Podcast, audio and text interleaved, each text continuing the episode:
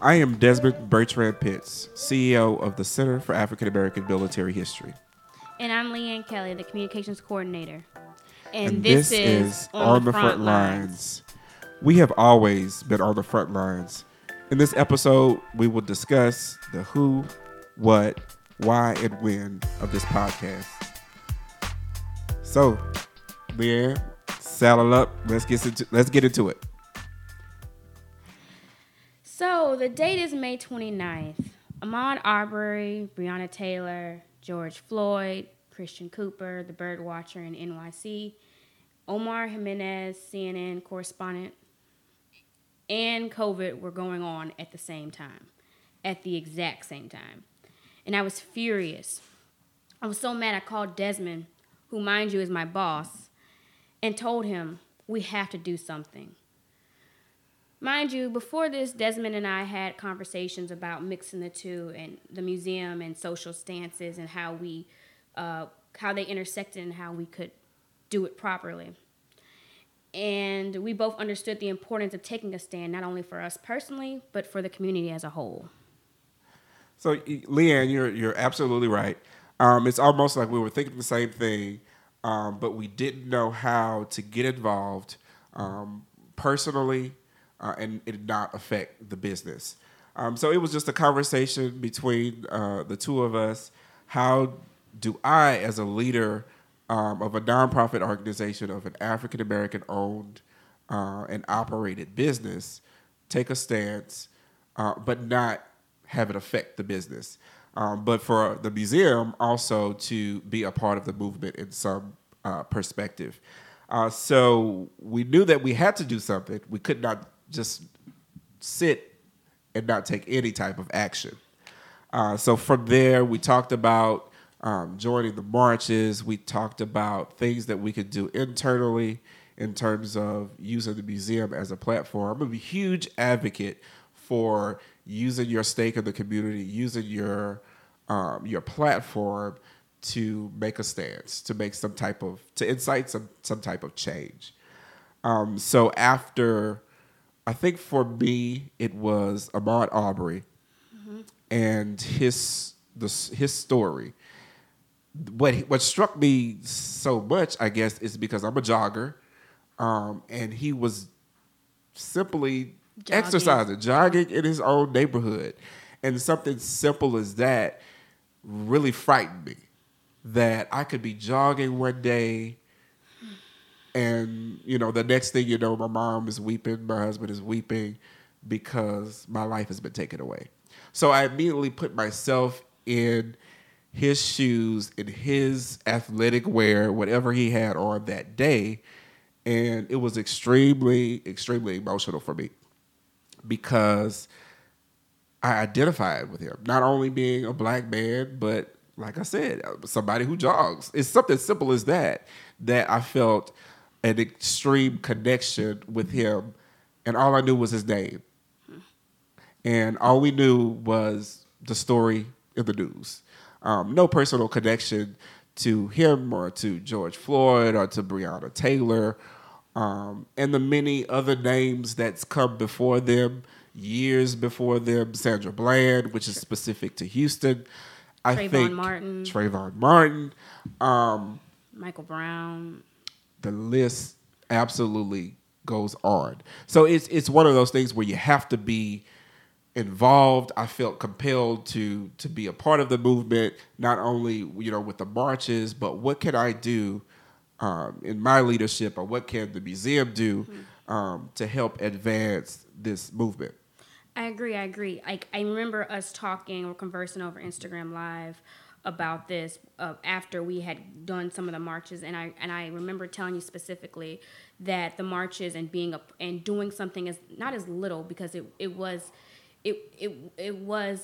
enormous for us to take that stance, but to be a part of the marches, to take a stand on social media and say have posts that resonate with our lives and resonate with our experiences as Black people. It made me not understand, but digest it better. that this is actually occurring, because I think when Breonna Taylor happened, that was my wake-up moment. Like, that was my call to action moment, because even though the other names have definitely been, you know, in my heart, and I know the importance of it, and I know the fact that,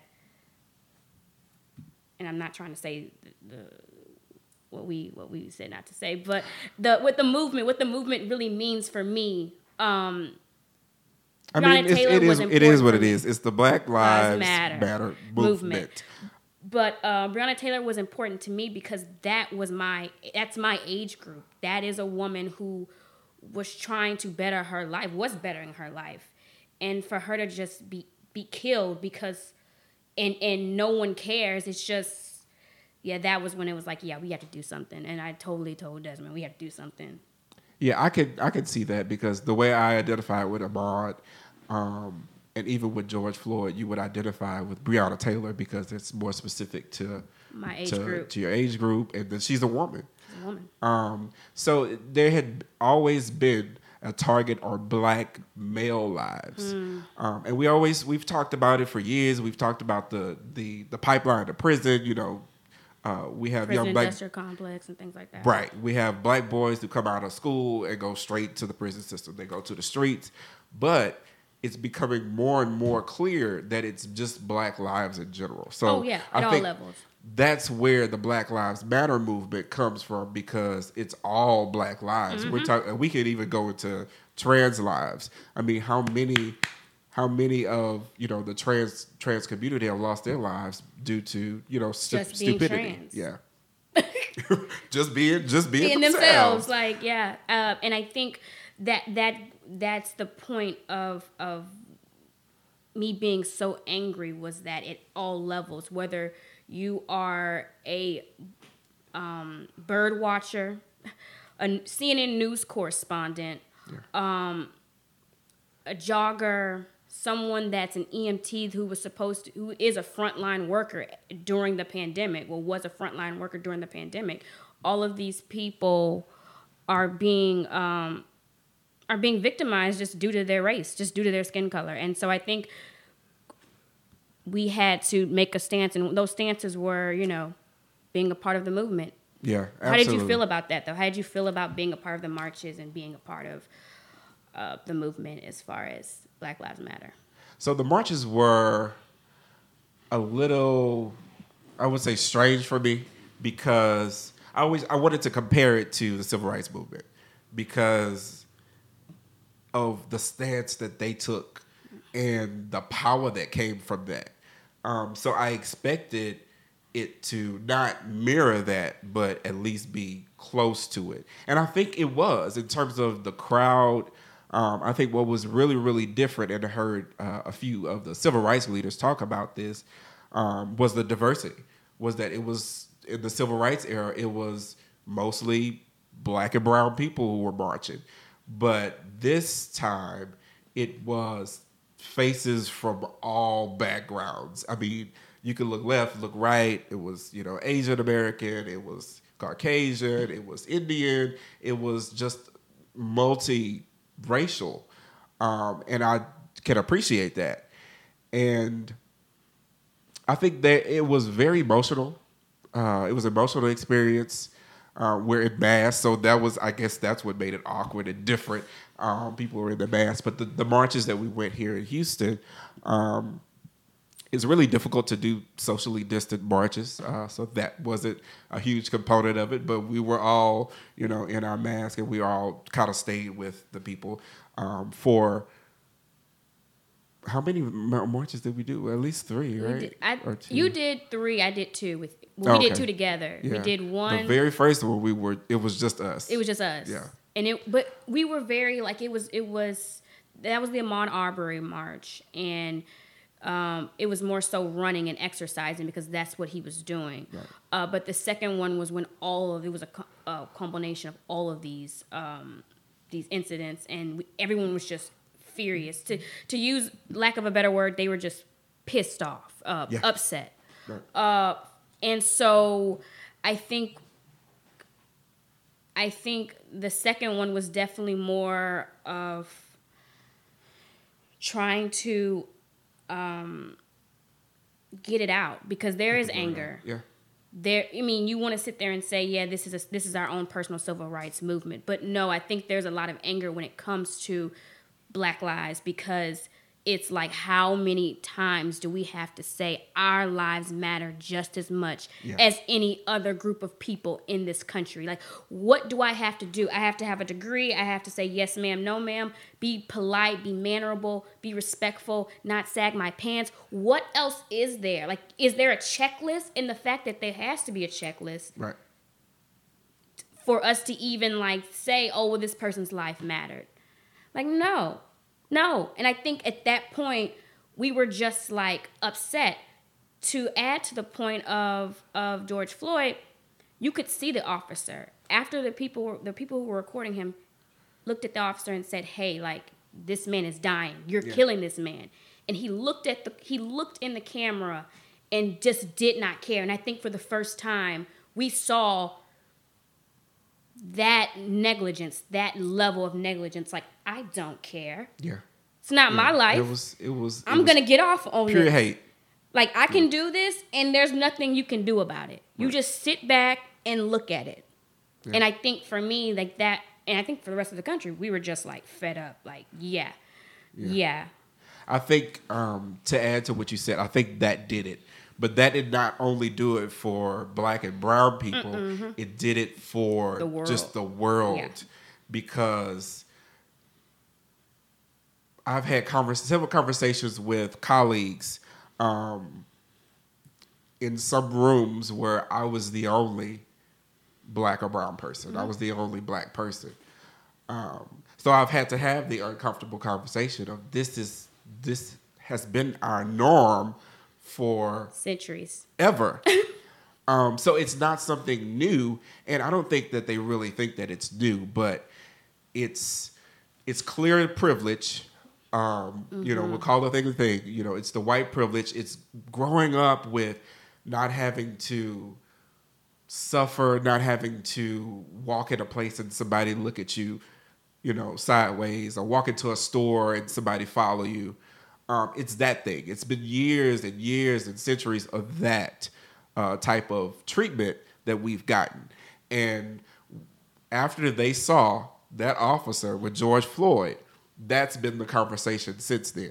They did not realize it was to that degree, which on one hand, I don't understand how you do not see that, how you did not see that. But on the other hand, I can appreciate people wanting to stand in solidarity, wanting to advocate, wanting to be allies now. But it's never too late, so I don't want to get that misconstrued. But it's like, where have you been? Wake up. Well, I mean, we say this all the time in our own little conversations, our sidebar conversations, that people are in their bubble. They stay in their bubble and they experience what they experience all the time, and they don't look outward for any other experiences. I think with the knee on George Floyd's neck, for 9 minutes, was it was more than just a knee on the neck. It was more. It was like oppression on a group of people for 400 or 500 years. That we just saw blatantly, I think. And I think that's what really just struck a chord with the world, because you had all over the world, from London to certain parts of the Middle East, they were protesting in solidarity with Black Lives Matter. And I think it was because, hey, it's not just Black people. Yeah, Black people are being killed at disproportionate rates, of course, but that knee is on everybody's neck. That does not fit the mold or fit the status quo of what we are used to seeing. Right. And so I think it was a lot. It was this past summer was very interesting, because we saw a lot, and we experienced a lot, and there was a lot of emotion on top of the fact that COVID was happening. People were stuck in their rooms, in their houses.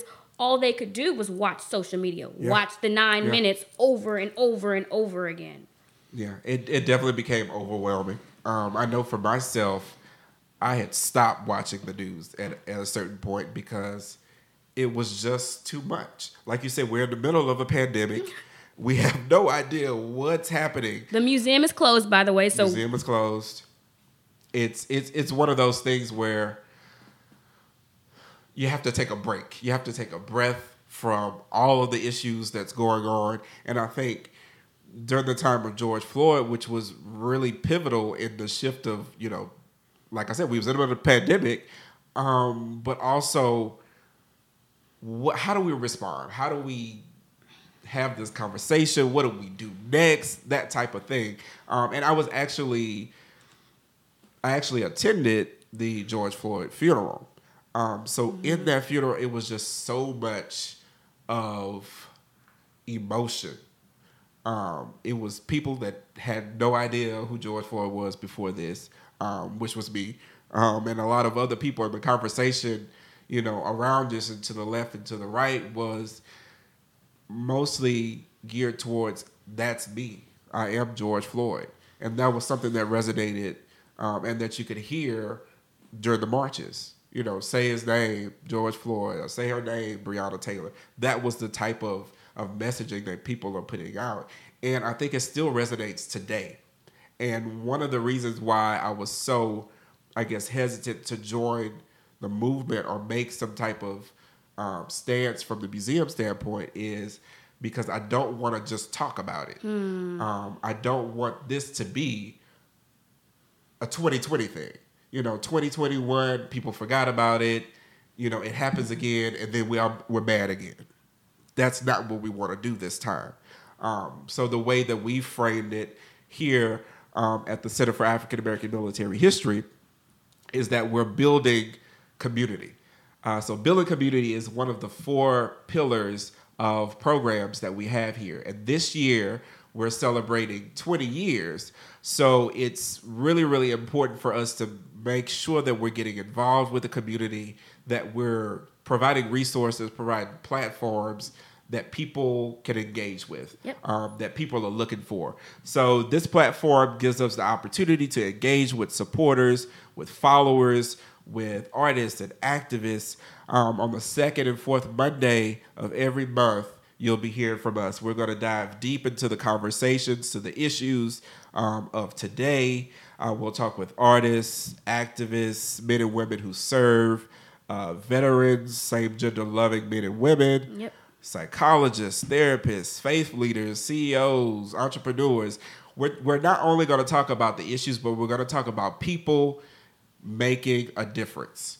So we're going to talk to lawyers who are on the front lines. We're going to talk to officers who are on the front lines. We're not going to leave them out of these conversations because I think it's important to engage them in what we're doing.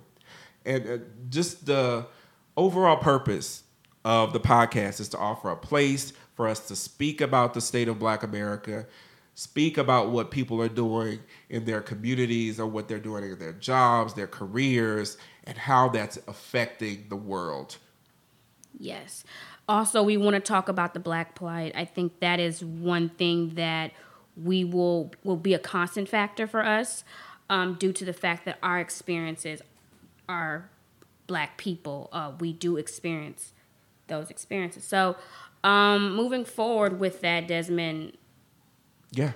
Resources. What's going on? Programming. We got programming on top of programming this year. Yeah, we've got everything going on. Like I said, we have four pillars. We have History of the Now, which is all of our history components. We have Grit and Determination, which is an oral history program. We have Living History, which is reenactments of historical figures.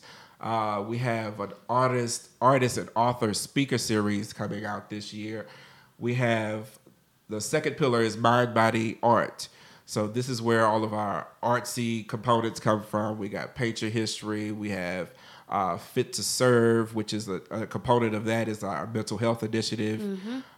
We have Military-Inspired Art, which has been a great event for the first 2 years, 2018, 2019. Couldn't do it in 2020, but this year we're hoping to get it back together. We have Building Community. On the front lines is a huge component of Building Community. The community, building community pillar we have here. And then we have youth literacy and development. So we love the kids. We have a die robber contest that we're going to try to get back this year that we initially started in 2020. We have a STEAM initiative, and then we have the Junior Trooper program. Yep. So we've got a lot of things going on this year. You know, visit our website, check us out, make sure to subscribe to the podcast because we'll be talking more about that information as well. Wrapping up, final thoughts. It is important that we be on the vanguard of change like the leaders and soldiers who have come before us. One of my favorite statements from Congressman John Lewis, he stated, "If not us, who? If not now, when?"